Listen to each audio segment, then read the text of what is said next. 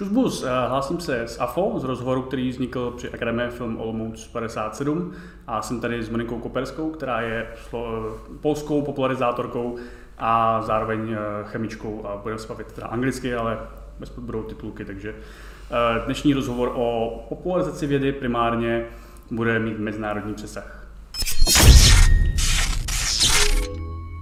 So, hi, uh, I would like to, well, we have probably been uh, uh, welcomed in Olomouc already. I've been here for a couple of days. And you have been lecturing about mostly about uh, how to communicate science properly, mm-hmm, if mm-hmm. I if I understood that right. I mean properly. I I don't know if there is like an equation to follow, but there are some tips and tricks uh, you can adapt, and uh, some some things like um, they come from my experience or from my, from the from the experience of my of my friends. So I'm trying to you know. So let's say propagate the the yeah good flow. so let's say I'm a scientist, mm-hmm. and uh, what's the single most important tip for me to communicate science, my science properly? Um, I think what comes out to be like the base base on which to build on is to remember. I mean, remember kind of realize that science communication is a two-way street. It's not that I often ask um, students and scientists to uh, to draw a scheme of how they imagine science communication should look like, and it's usually the the, the scientist and the arrow is towards the public, right? Whereas uh, what I would want everyone to realize that it's it's the arrows go they, they go both ways um, but it's rarely rarely we see that, right? So um, to in order to achieve that is uh, to kind of um, don't have the situation where this uh, the, the, the the scientist is feeling superior to, to the public. They should kind of level up and try to speak about their experiences. You know, the questions are as much valid as the answers, and learn from each other. And uh, it's it's I, I believe it's achievable. Um, I have seen examples like that in in UK, for example, where BBC is doing a competition asking people to phone in and uh, give you some questions and then scientists are solving those questions. So it's like and they're legitimately like cool yeah. pieces of science right that that that that, that, that they're working on. And um, there is citizen science that is becoming more and more popular throughout Europe when you can be a part of a, of a scientific project. So you can change your phone um, to be a detector of cosmic energy. We have a project like that in Poland. Or I seen that lately there was a project where you could um, take photos of clouds in in kind of um, because the, the all the um, like ESA NASA has only the clouds from above. So you, you give them information from below, um, and they can work out uh, things about climate change and, and stuff like that. So, um, so the, the involvement of, of public, of people is, is crucially important.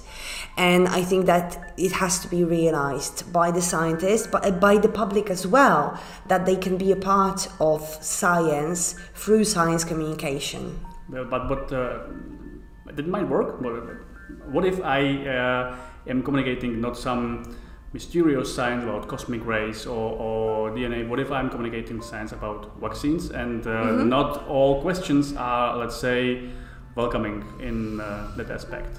Oh, you mean that people don't believe or they they undermine the, the, the research or they question the research? Okay, let's uh, okay let's take it apart. I mean, questioning is good. I mean, science uh, broadens the, the, the, the horizon of knowledge because it's questioning stuff. And we have a lot of examples of um, when you didn't question and uh, the, the, science got you know stuck in one place or the, the, the progress was prolonged because someone just didn't agree with the questioning so um, so I do I do think that we we need to question that's super okay. And actually, I prefer that to believing in everything because then we have the problems of fake news that's spread throughout internet like eight times quicker than the real news right? So um, it's, it's just, so I, I do like questioning. I think that rational thinking is the base of understanding and building society based on knowledge and it's also beautiful. So if a person questions i think they should be encouraged to question even more is there it's it's what we can do as scientists is help them um, arrive to some conclusions that are not flawed by fake news. And because questioning is okay but disti- distinguishing between fake news and real news might be you know um, not there yet. So it's it's it's it's a question of of of um, getting more tools um, to to you know to to, to just to to see the red flags of fake news and to see of red flags of, of research being done you know badly or or not. For example the, the, the, research has been done on a small group of people or you know the data was manipulated or something like that. I mean there, there might be lots of things or it has been published um, somewhere, you know, on a web page, not yeah. in a journal. You know, there, there, can be so many things that that's that's. I mean, if someone wrote a book, it doesn't make him a professor, right? It's and there's so many books. If someone has a web page, it doesn't make him an influencer. You know what I mean? It's like there's the, the, the so I think questioning is good. I think that we, we, we, we should encourage that in the in the society. I think just uh, that uh, we should um, teach people more tools how to use the questioning uh, to arrive at conclusions that are not, you know, misleading. Okay. Mm-hmm. Uh, let's reverse the question. Was it the single most uh, problematic thing that uh, some science communicators might do when they are communicating science? What, what is the biggest uh, problem? Or what, what, is the biggest problem in your opinion? On what's the biggest mistake, mm-hmm. uh, or they might not even see it as mistake. Mm-hmm, mm-hmm, mm-hmm. Uh, well, yeah, mm-hmm, mm-hmm, yeah. Okay, so for me, I don't know if the biggest is like let's not like grade them. Yeah. We're not at school anymore, right? So, uh, but some of the mistakes that can happen is um, we treat. Okay, so I think that time is very valuable. So if people are giving us their time to listen to us, uh, that's a huge value. So what I'm always having in that in the back of my head is to return the value in some kind of other value. So it's like a bargain that we're you know doing the exchange of values, let's say. So in order to achieve exchange of values, I think that we should respect each other's time and scientists should not just give you know not just explain the science between behind something. Okay that's super for the curiosity of, of it's food for, for brain in a sense. But if, if there is anything that people can apply in their own life you know that they can take home um, that that is great to include. I think that little tips and tricks that can help you solve little things you know uh, during during during the day um, or, or or anything. I think that that that's the huge value that uh, is for the public and scientists often forget about that. And what, what i mean is that um, I think that, that because they're so used to the academic way of thinking, they just think that if they explain what kind of um, place that was not explained or described before in science that they're feeling, that's okay, that's enough. Well, it's not enough for the public. It's cool when they, um, where, where science communicators start in a space that is common um, common experience, you know, that is relatable to the public, that the public can understand. And then they explain the science behind, that. And at the end, they give like advices that people can take home. And a construction like that makes the information even easier to propagate later because good science communication starts with a scientist, but then uh, it's this uh, society that keeps it, you know, rolling through through the public. So if you construct something that it's easy then to you know oh i heard great thing you can do this and that at home and and uh, it's going to be super useful for you uh, oh thank you that's really useful. You know, that makes sense so i think mm, that scientists when they often don't inc- include the perspective of the society sorry of the society and of what the society can can benefit uh, from listening to them isn't it depending on the field that we are communicating about? Like it would be easier to give tips if I'm a medical scientist, and it would be mm-hmm. a little bit complicated, more complicated if I'm a particle physicist or something like that. Do you think you, you can? It is possible to find um, applications uh, mm-hmm. every in every field or in some sort of. Okay, so uh, if they're doing basic science, the applications are going going to be really hard to find. Uh, but then you can have metaphors. I mean, Feynman was great at you know explaining us stuff uh, that was really hard to grasp, and he kind of made a art out of it. Uh, so um, so yes, I think that if you don't have the applications uh, then you should start with something that is so um, that is in a sense you know getting a good metaphor and comparison to something that's really difficult and finding that and, and you know kind of constructing that for the public is a value itself. So there is a value eh, in you know even the basic science can be explained simply and that's the value. I mean yeah i, I see a value in that yeah so far, we have been talking about uh, communicating science to people who mm-hmm. are uh, willing or unwilling to uh, listen to science, mm-hmm. to, to, to, scientists. But isn't that uh, necessary? Isn't, isn't science communication to some degree necessarily uh, some sort of echo chamber that we are just talking about science who are already listening science? Is there a way to mm-hmm. to talk to people who aren't that much interesting. They, they might not even be haters. They are just not very much interesting in science. Mm-hmm. Mm-hmm. Mm-hmm. Good question. Uh, I think it's the, it's equally important as the fact how to make the information that you give to the ones that are interested kind of stick to them. So it's not just um, you know oh that's cool and then i forget about it you know it's yeah yeah, yeah. i think there there's a lot of challenges that we we, we still have um, one of the ways i think that we can you know um, because okay the target group might be might be in a way limited but then this target group is in the surrounding so as i told you that if if they start propagating the, the, the, the, information. It kind of the, the, the, target groups gets bigger and bigger and bigger and bigger. Uh, so in a way we can just you know the, the, the people who, who are so interested in science they can be another scientific communicators. And I and I especially distinguish between the science communicators and scientific communicators right? Because the non-experts who communicate science then they also you know have a role in in, in science communication.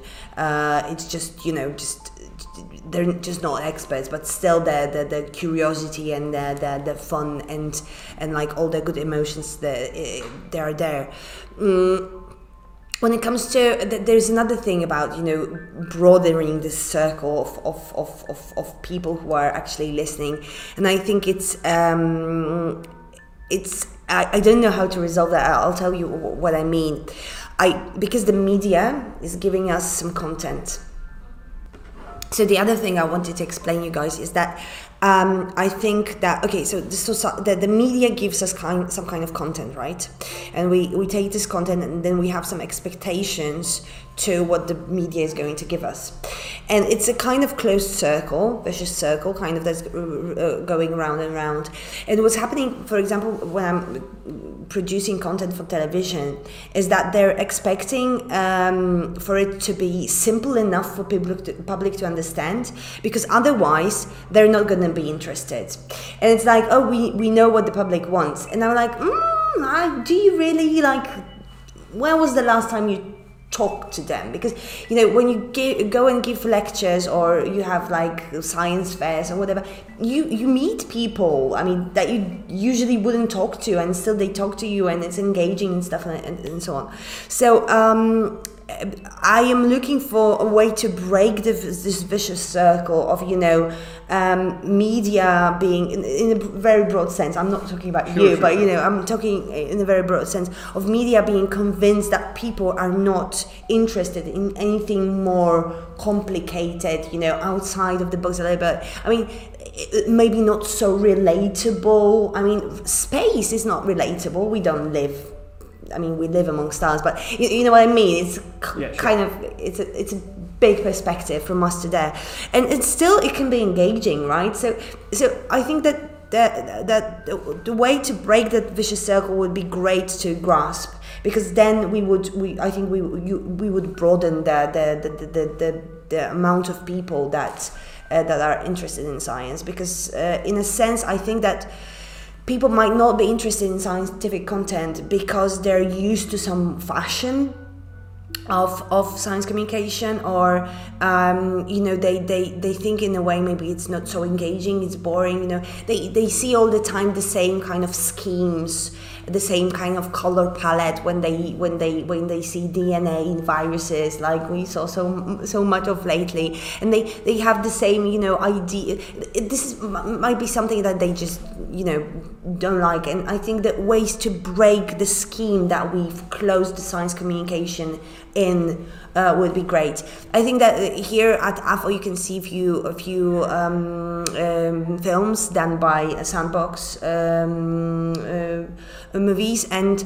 they they they really uh, go out of the way of, of trying to find a new narrative of how to communicate science through uh, through films and I think it's a great direction, you know, and I and and I'm hopeful, hope being that you know the the theme of the festival, and I'm hopeful that you know we we um, we have propositions like that because I see I think that with propositions like that with the larger variety of ways to science communicate we are going to attract more people and you know more people is going to see value again the value in science communication mm-hmm. uh, i'm going to ask um, more like less general question uh, mm-hmm. uh, do you think that uh, when i'm communicating um, scientific information uh, new, new study uh, some sort of, of interesting fact is it better to start with st- relatable story that is just uh, some sort of uh, parable to, mm-hmm. to information or is it better to start with just uh, straight facts and mm-hmm. maybe show uh, some sort of application or parable